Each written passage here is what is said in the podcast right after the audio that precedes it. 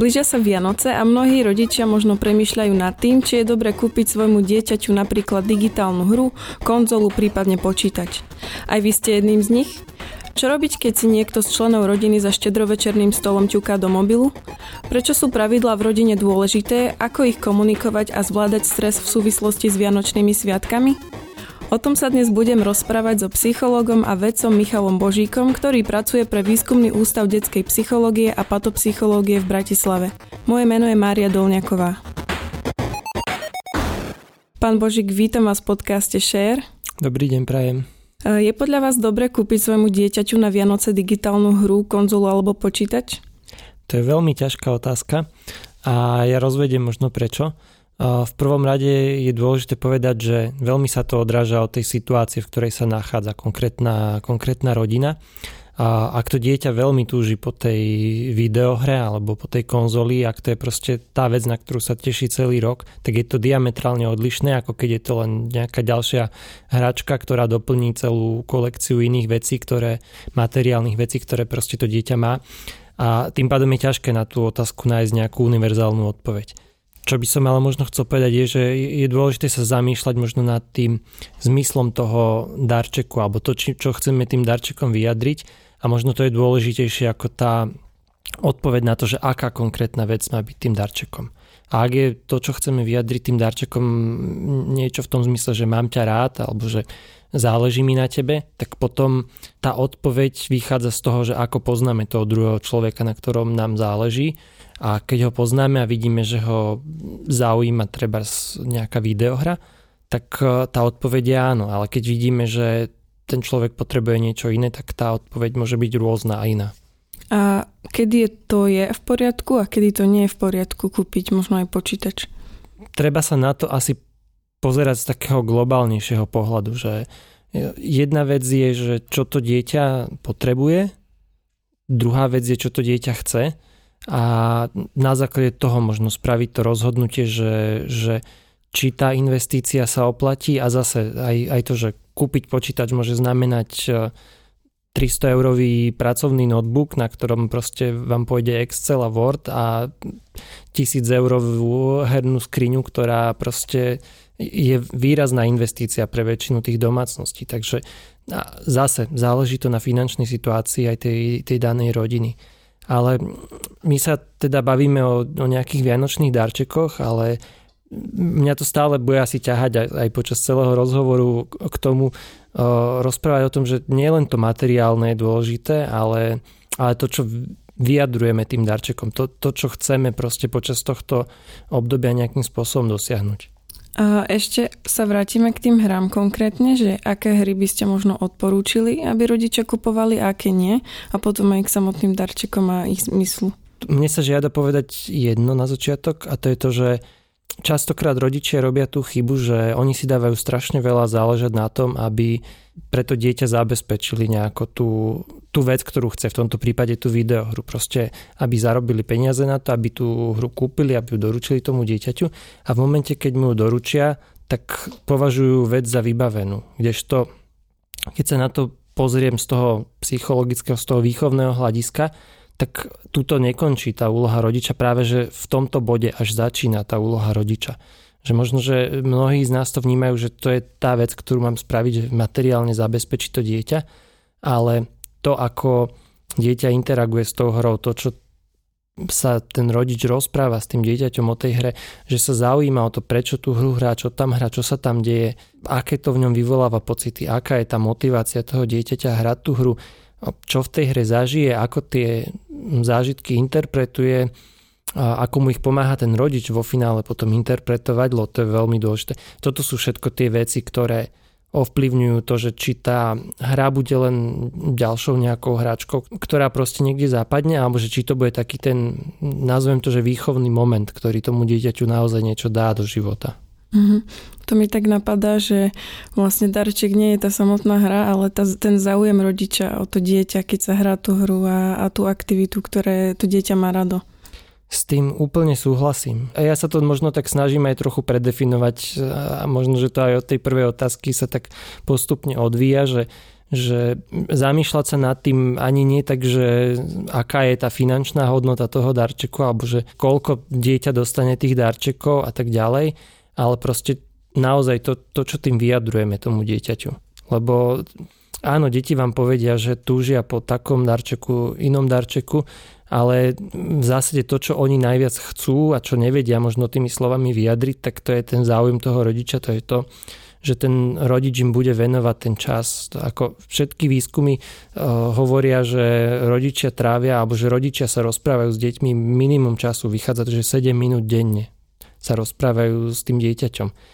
Ten vianočný čas alebo ten predvianočný čas môže byť takým špeciálnym obdobím, kedy sa to, trošku otočí a ten rodič možno sa bude rozprávať s tým dieťaťom trošku viacej, že možno už len to, že sa ho bude pýtať aj na, na to, že čo by chcelo na tie Vianoce, ako by chcelo prežiť tie Vianoce, tak to dokáže nejakým spôsobom trošku tento, ja to nazvem, že negatívny trend, lebo 7 minút je strašne málo. Že to dokáže tento negatívny trend nejakým spôsobom otočiť a možno tie rodiny zblížiť.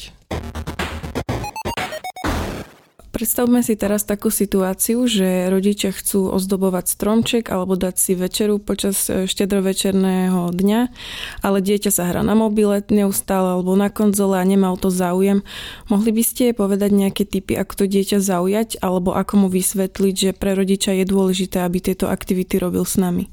V tomto bode dať nejaké typy, ako je už podľa mňa trochu neskoro, a to je v tom zmysle, že tak ako som hovoril pred chvíľkou o tých darčekoch, že je dôležité sa zaujímať, lebo keď sa budete pýtať na toho dieťaťa, že aký chce darček a budete sa o to pýtať deň pred tým, ako, ako ten darček má dostať, tak e, za prvého máte nižšiu šancu už v tom hektickom čase zohnať. Za druhé, tomu dieťaťu dávate signál, aj keď len nejaký podvedomý, ale taký, že vlastne ste sa nezaujímali o ňoho doteraz a že vám na tom nezáležalo, že aký bude ten darček, ako bude to, čo, to, čo vyjadrí tie vaše pocity voči tomu dieťaťu. A rovnaké je to aj s tou výchovou alebo s tou prípravou na tie Vianočné sviatky. Keď vieme, že budeme zrazu zatvorení spolu doma s tým dieťaťom niekoľko dní, keď vieme proste, že to bude špeciálny čas, špeciálny v tom zmysle, že máme špeciálny denný režim, rodičia nechodia do práce, deti nechodia do školy, tak aj na ten sa vieme nejakým spôsobom pripraviť. Vieme si a treba dopredu s tým dieťaťom dohodnúť nejaké pravidlá, že ako budeme fungovať počas tých sviatkov.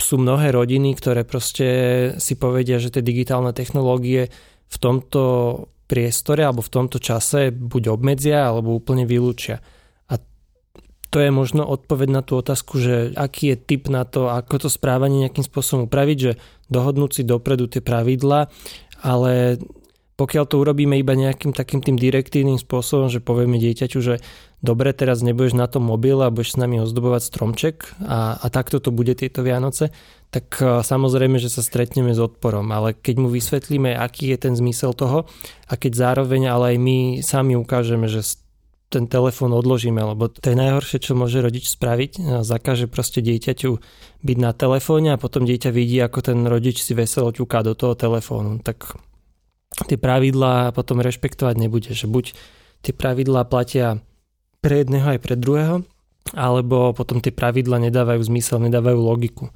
A možno to je asi tá, tá dôležitá časť, že tie pravidlá alebo to, na čom sa dohodneme, ako budeme fungovať, tak musí dávať nejakú logiku, musí dávať zmysel tomu dieťaťu. Potom to dieťa bude mať o to väčšiu motiváciu tie pravidlá alebo tú dohodu nejakým spôsobom ctiť. Uh-huh. Takže zákaz hrania alebo zákaz na mobile už počas štedrého večera asi nemá teda vôbec veľký zmysel. Ako dosiahneme tým pravdepodobne to, čo chceme, že to dieťa nebude tráviť čas pred obrazovkou toho zariadenia, ktoréhokoľvek. Ale čo tým dosiahneme aj to, že to dieťa bude nahnevané, že to dieťa nebude mať takú tú veselú vianočnú náladu, ktorú sme pravdepodobne chceli dosiahnuť tým spoločne stráveným časom. A, a tým pádom proste sme sa minuli tomu účinku, ktorý sme chceli. Čiže pre, preto hovorím, že tá, nechcem povedať, že intervencia, ale ten vstup rodičovský, takéto výchovné pôsobenie tam musí byť oveľa skôr. A že ono to mm-hmm. možno, že není iba v tom, že vianočnom čase, ono je to skôr o tom takom tom celostnom nastavení, ktoré ten rodič má, alebo ktorý tá rodina samotná má. Že pokiaľ celý rok tie pravidla neriešime, pokiaľ celý rok tie digitálne technológie sú pre nás len niečo, okolo čoho chodíme a s čím nejako fungujeme a zrazu to budeme chcieť riešiť na Vianoce, tak si treba uvedomiť, že tej agendy na Vianoce, v úvodzovkách agendy, je strašne veľa a toto nás ešte ďalším spôsobom zaťaží. Čiže ono to je potrebné riešiť celoročne. Uh-huh. Spomenuli ste, že teda aj rodičia musia odložiť telefón, keď ho zakážu deťom. Predstavme si teraz opačnú situáciu, že je to rodič, kto ťuká do mobilu a dieťa čo to prekáža. Ako môže dieťa dať najavo rodičovi, že, že mu to prekáža a že radšej by trávil čas inak spoločne lebo niekedy možno, že to dieťa sa stretne s takým negatívnym, negatívnou odpoveďou. Toto je ešte náročnejšia situácia a to dieťa očakáva, alebo teda očakávame my ako spoločnosť, že ten rodič bude mať rozvinutejšie spôsoby vyjadrovania, že ten rodič bude ten, ktorý dokáže vyjadriť nejaké tie pocity. A nemám teraz odpoveď na to, že čo má to dieťa konkrétne povedať, ale možno mám odpoveď na to, že čo sa tomu rodičovi stane, keď bude v takomto správaní a to je to, že to dieťa bude reagovať treba podráždenie, nahnevanie, že to dieťa proste bude v nejakom odpore voči ním a ten rodič si to nebude vedieť možno vysvetliť, že čo sa deje alebo prečo sa to deje, bude to pripisovať rôznym iným veciam, ale pritom to môže byť príčina toho, že to dieťa potrebuje pozornosť, že to dieťa potrebuje proste záujem toho rodiča a tak ďalej. Mhm. Ešte keby som sa vrátila k tomu, že že teda nie je dobre zakazovať deťom veci alebo prikazovať na poslednú chvíľu a že to má byť také kontinuálna výchova. Je možno dobre presviečať dieťa, aby e, napríklad, keď príde niekde na návštevu k starým rodičom, že, že musíš dať pusu babke na lico alebo takéto veci. Že či nebude z toho dieťaťa potom tzv. people pleaser, teda niekto, kto robí veci na úkor toho, aby boli ostatní šťastní, hoci jemu to prekáža a že či môžu z toho vplynúť nejaké iné, možno aj následky psychologické ekologické a podobne. Ja by som to možno že posunul o úroveň vyššie a to k tomu, že čo chceme dosiahnuť tými našimi výchovnými opatreniami. Lebo toto je zase jedno z nejakých výchovných opatrení, je to proste nejaký štýl vedenia tej výchovy voči tomu dieťaťu, je to skôr taký direktívnejší štýl. A ak je tým cieľom vychovať proste človeka, ktorý sa bude riadiť pokynmi druhých ľudí, tak toto sa nám tým podarí. Ale ak chceme z toho dieťaťa vychovať nejakú nezávislú sebavedomú osobnosť, ktorá je schopná sama robiť rozhodnutia, tak e, toto je možno odpoveď na to, že ne, nepoviem to táto, tými slovami, že people pleaser, ale, mm-hmm.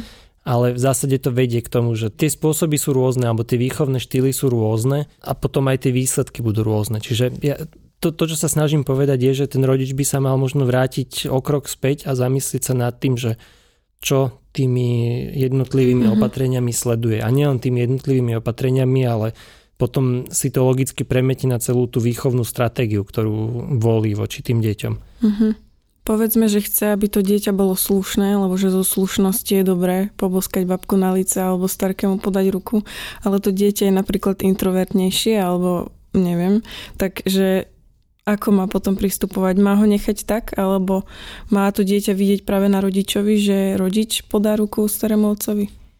Určite ísť príkladom je, je ten najlepší možný spôsob a v prípade introvertnejších detí, alebo takto poviem, že ten, ten rodič okrem toho, že nejakým spôsobom určuje tú stratégiu, tak on by mal aj poznať tú individualitu toho svojho dieťaťa a ak má dieťa, ktoré je introvertnejšie, tak ho nebude nútiť k tomu, aby sa hodinu rozprávalo s tým starým rodičom.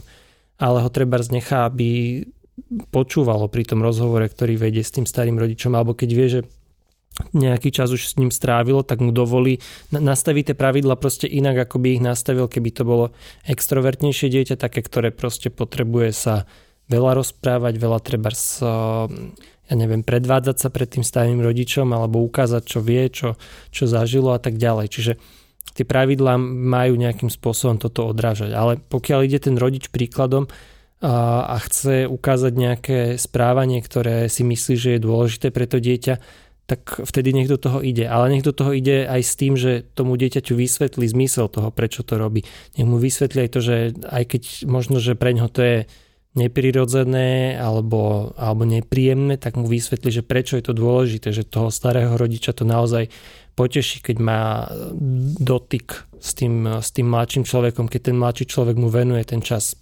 A to je, toto je zase pri tých, pri tých Vianociach proste dôležité povedať, že často tí naši starí rodičia nemajú toľko tej pozornosti od nás a toto je ten čas, kedy tú pozornosť im vieme venovať, kedy im ten náš čas vieme venovať a vieme nejakým spôsobom, nechcem to povedať, že nejakú šedú existenciu, ale proste takéto, že, že, že te, teraz, keď už mám na to čas, tak ho venujem tomu, tomu starému rodičovi a ono ho to proste poteší, že ukáže mu to, že to je ten darček, ktorý mu dávame, že mu povieme, že mám ťa rád tým, že mu venujeme pozornosť, že si vypočujeme možno ten príbeh, ktorý on už hovorí 15 krát za sebou, ale, ale pre ňo je to dôležité, aby to, aby on ho nehovorí kvôli tomu, že sme ho ešte nepočuli ten príbeh, on ho hovorí kvôli tomu, aby tým zase vyjadril nejaké pocity voči tomu svojmu dieťaťu, alebo teda voči s tým svojim vnúčatám. Uh-huh. A spomenuli ste aj to, že je dôležité viac sa zamerať na ciele výchovy. Mohli by ste to rozviť?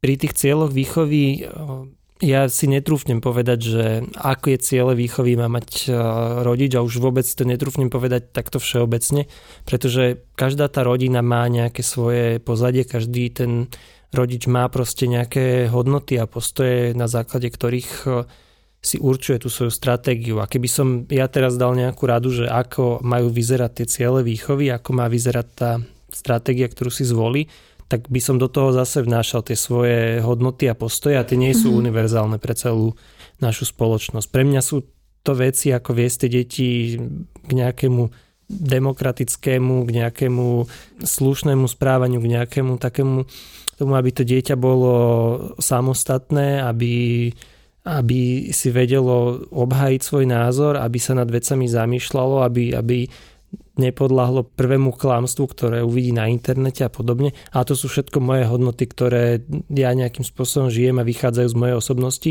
a pre mnohých rodičov môžu byť úplne, úplne na opačnom pole toho, čo oni chcú tým svojim deťom odovzdať sú samozrejme nejaké univerzálne hodnoty, ktoré chceme ako spoločnosť odovzdať našim deťom, takže ja by som sa odpichol od týchto, ale potom to aj tak vo finále končí v tom, čo chce ten rodič odovzdať Jasne. tomu dieťaťu. Poďme pokojne k tým hoaxom a dezinformáciám. Ako môžem vychovať dieťa, ktoré by im neuverilo hneď, alebo ktoré by bolo odolné voči klamstvám a nebolo by naivné? Toto je zase zložitá otázka, alebo akože zložitý výchovný fenomén, pretože na to nie je len, že túto jednu vec urobíte a bude to fungovať. Ono to je o tom, že ako to dieťa vedieme celý život. Ak ho vedieme k tomu, aby proste poslúchalo príkazy, aby sa riadilo niečím, čo čo mu dáme nejakým spôsobom, tak samozrejme, že keď mu niekto povie, že takto to je, tak e, tomu ľahšie uverí, ako keď to dieťa e, celý život vedieme k tomu, aby sa pýtalo otázky, aby sa zaujímalo, aby sa snažilo identifikovať nejaký zmysel, ktoré veci, zmysel veci, ktoré proste zažíva, ktoré sa mu dejú a tak ďalej, aby sa snažilo rozmýšľať nad tým, že treba aj, aj tí učiteľia, ktorí v škole dieťaťu niečo hovoria, nemusí mať vždy, vždy pravdu. A ja to poviem na svojom príklade, lebo som dva roky fungoval ako učiteľ. Ja som tým deťom vždy hovoril, že ja nemusím mať pravdu, práve že ja sa môžem kedykoľvek pomýliť, ale u mňa máte tú istotu, že keď sa pomýlim, tak sa vám buď ospravedlím, alebo sa to pokúsime spoločne napraviť a že nikdy sa nestane taká tá situácia, že ten učiteľ miesto toho, aby uznal tú chybu, tak ešte vyletí na to dieťa a nejakým spôsobom a toto je ale zase, že to, to už hovorím teda o škole a o nejakom vedení v škole, ale je to aj u tých rodičov, že k čomu to dieťa vedieme. Čiže ak ho vedieme k tomu, aby rozmýšľalo nad vecami, ak ho vedieme k tomu, aby sa zaujímalo o veci, aby sa pýtalo na veci, ak ho vedieme vôbec k tomu, aby diskutovalo o veciach, lebo naše deti častokrát nevedia ani sa spýtať poriadne otázku, tak máme šancu, že takýmto dezinformáciám alebo hoaxom nepodláhnu, Kdežto keď e, to dieťa není naučené sa pýtať otázky, keď to dieťa není naučené rozmýšľať nad tým, že je to pravda, sedí mi to proste, je to z overeného zdroja, mám proste informáciu, ktorá môže byť hodnoverná.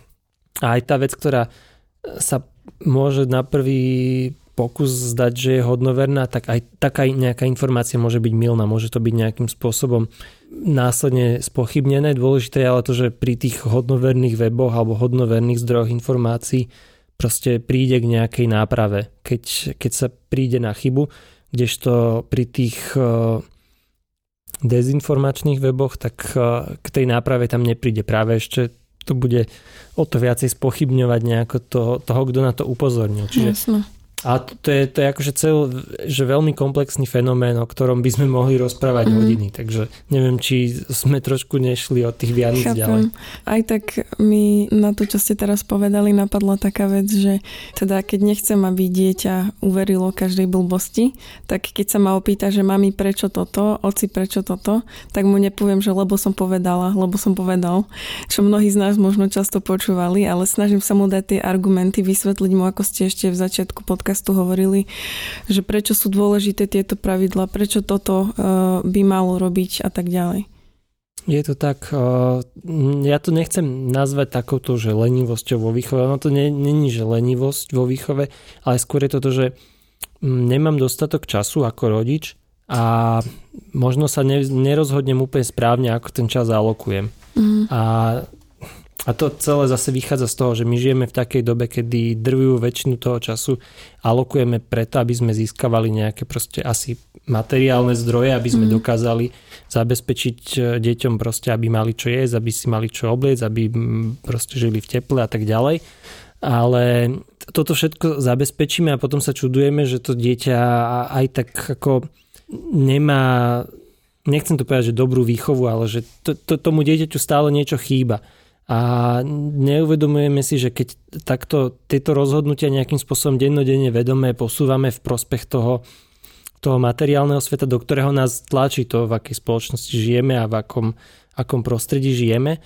A pokiaľ sa to deje kontinuálne každý deň, my si povieme, že však zajtra už sa s ním budem baviť o tom konkrétnom výchovnom probléme a tak ďalej. A keď sa toto deje kontinuálne proste dlhodobo, tak zrazu, tak ako keď dlhodobo do niečoho investujete, tak keď dlhodobo niečo zanedbávate, tak mhm. zrazu vám tam vyskočí vec, aj keď si hovoríte, že vedia, ja som urobil maximum pre to dieťa. Mm-hmm. Čiže možno je to o, takom, o takej zmene nejakého mindsetu, o takom nejakom tom premyslení si vlastne, že čo chcem dosiahnuť, alebo že čo je pre mňa dôležité. Mm-hmm. Vráťme sa teda k Vianociam. Veľa z nás prežíva predaj počas Vianočných sviatkov stres. Ľudia dokončujú nejaké veci narýchlo v robote, zháňajú darčeky a to nahromadené napätie sa nejak aj prejaví v konfliktoch v rodine. Máte nejaké rady na to, ako takýmto veciam predchádzať alebo ako tieto situácie lepšie riešiť? Myslím si, že toto presne nadvezuje na to, čo som spomínal predtým s tým mindsetom, že pokiaľ ja sa nastavím na to, že chcem mať dokonalé Vianoce, kde budeme mať dokonale pripravenú večeru, krásne ozdobený stromček, pod ním veľa darčekov za, za každú cenu, tak e, tá každá cena, tak tam sa skrýva to slovičko toho stresu, tam sa skrývajú tie konflikty a tak ďalej. Ale keď sa zmierime s tým, že budeme mať e, také Vianoce, kde budeme mať čo najväčšiu pohodu spolu ako rodina, tak zrazu zistíme, že s tými koláčmi nám vedia pomôcť tie deti. Zrazu zistíme, že tých darčekov nemusí byť celá kopa pod tým stromčekom, môže tam byť jeden taký, ktorý bude ale naozaj, tak tu poviem, že zo srdca, že ktorý bude pre to dieťa alebo pre toho obdarovaného významným a ktorý mu naozaj povie, že ho mám rád. Možno zistíme, že ten stromček stačí ozdobiť pár ozdobami a bude možno aj krajší, ako keď keď sa budeme snažiť dokázať, aby bol perfektný. A to je možno, že, to, že, že tá odpoveď na to, že ako sa vyhnúť tomu stresu. Lebo tie, tie konflikty prirodzene prídu, lebo my, my zrazu predstavíme proste ten hektický režim, ktorý zažívame, že každý deň v práci, každý deň v škole tie deti tak zrazu ho predstavíme na to, že sme spolu zatvorení doma, že spolu na seba stále narážame, lebo sme v, v, tom, v tom priestore toho domu alebo bytu.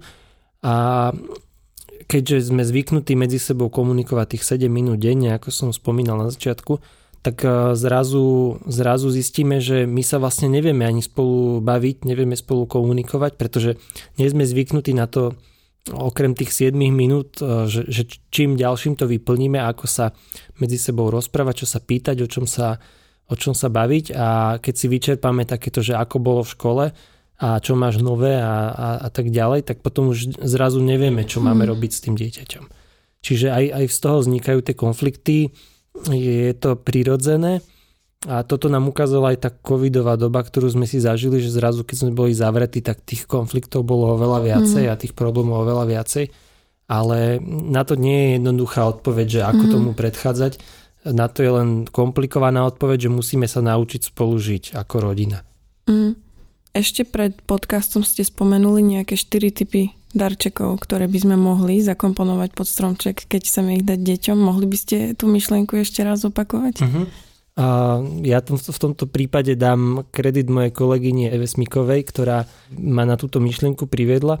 A to sú, ona to nazvá, že 4 typy darčekov a ono to nemusia byť 4 odlišné veci alebo samostatné veci alebo 4 predmety, ale že aby sme pri, tom, pri tých darčekoch mysleli na, na 4 veci. A prvá vec je taká, že čo tie deti chcú, niečo, čo to dieťa naozaj poteší, čo, čo mu proste urobí ako veľkú radosť. Druhá vec je, že čo to dieťa potrebuje, nejakú praktickú, užitočnú vec. A tým nehovorím, že to musia byť odlišné veci. To, tieto, dve, tieto dve funkcie vie splniť uh, aj jeden predmet. A, a podobne aj s tými ďalšími. Tretí taký typ darčeku, ktorý ona označila, tak bolo, že oblečenie, niečo, niečo funkčné, čo si na seba dá. Môžu to byť veselé ponožky, hoci čo maličké.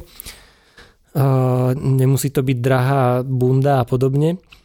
A posledný taký ten typ darčeku, a to je možno, že aj to vyjadrenie hodnôt a postojov, ktoré som hovoril, tak ona hovorí, že aby tam bola vždy aj nejaká kniha.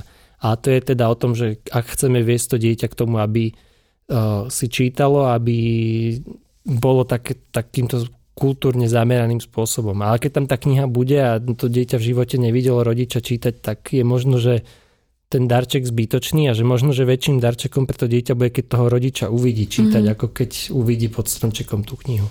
Mm. Znova sa vrátim k stresom, ktoré zažívame počas Vianoc. Prispievajú nejakým spôsobom aj smartfóny alebo sociálne siete a iné médiá k týmto stresom alebo k napätiu? Určite áno. To je veľmi dobre už preskúmané v dnešnej dobe, že čím viacej času trávime na sociálnych sieťach, tak tým viacej toho stresu máme alebo takých tých rôznych negatívnych pocitov, ktoré z toho zažívame. A nadmerná konzumácia sociálnych médií je problém a keď sa vrátim k tým pravidlám, tak preto je dôležité si tie pravidla nastavovať, lebo vieme, že niektoré typy obsahov a sociálne médiá sú takýmto typom obsahov, tak e, pokiaľ sú v príliš veľkej miere, tak e, vedia byť škodlivé a preto je dobré mať nastavené tie pravidlá a že kedy treba znekonzumovať ten obsah na sociálnych sieťach, typicky to bývajú situácie tesne pred spaním alebo večer, alebo počas toho spoločného času, ktorý chceme venovať nejakej inej činnosti, napríklad tomu rozhovoru, keď už prekonáme tých 7 mm-hmm. minút. A, takže určite to môže, môže prispieť k tomu, že tá situácia bude o to viacej napätá a zvlášť keď sme v takej dobe toho, že, že sa deje strašne veľa vecí okolo nás, ktoré sú, ktoré sú rôzne, vojna v susedstve a podobne. A tým pádom o to viacej je dobré sa trošku možno, nechcem to povedať, že odizolovať do toho sveta, ale že filtrovať, že aj ten obsah, že aký obsah informácií konzumujeme, ale zároveň aj tú kvantitu toho obsahu, koľko konzumujeme, že to, že nám ujdu nejaké novinky, to, že nám ujde proste niečo, tak e, v zásade na tých sociálnych sieťach myslím, tak v zásade to nič neznamená, že svet sa, náš svet sa kvôli tomu nezrúti a väčšinou tie najdôležitejšie informácie sa k nám dostanú tak či tak. Čiže dať si len také predjedlo z tých sociálnych sietí, ale nie, že, že to bude to, čo nás bude sítiť celý deň. Mm-hmm. A keď už som načal tieto rôzne rôzne negatívne veci, tak mne sa žiada povedať ešte jedno a to je to, že tento čas Vianoc by mal byť aj na to, aby sme naučili tie deti možno trošku myslieť aj na ostatných. A nielen možno na tých e, členov tej jeho nejakej jadrovej rodiny, ale možno ani nie, tak, ani nie, že na širšiu rodinu a možno aj na druhých ľudí úplne. A toto môže byť priestor preto, aby sme tomu dieťaťu ukázali, že nie je dôležité dať len, že, že ono dostane darček a dá darček rodičovi, ale toto je práve ten priestor, kedy to dieťa môžeme naučiť, že tú svoju nejakú hračku môže darovať nejakému dieťaťu, ktoré nemá nikoho, kto by mu ten darček dal. Že tú svoju obľúbenú hračku vie takýmto spôsobom posunúť a niekomu inému spôsobiť radosť. A to je jeden z tých spôsobov, akým môžeme tie deti výchovne viesť, čo sa týka tých darčekov. A keď si to mhm. premením na tie videohry, tak že že nekúpi si tú videohru to dieťa, ktoré ich má ďalších 10, ale že treba sa vedome rozhodne spolu s tým rodičom, že tú hru kúpia a dajú ju nejakému dieťaťu, ktoré si tú hru nevie dovoliť. Že toto uh-huh. môže byť takým tým, nechcem povedať, že zmyslom tých Vianoc, ale takouto prídanou hodnotou, ktorou toto obdobie môže mať pre to dieťa. Že aj mu odovzdávame nejaké hodnoty a zároveň e, možno tak získa toho kamaráta, cez ktorým sa tú hru potom bude hrať, ak to je taká hra, ktorú už ono má. Po Vianociach si na Nový rok už tradične každý dáva aj novoročné predsavzatia. Je to veľmi diskutovaná téma, ale predsa len mohli by ste nám dať nejaké rady, ako si nastaviť dobré predsavzatia, ktoré nám aj vydržia a také, aby potom zo seba ľudia neboli sklamaní, že ich nedodržali.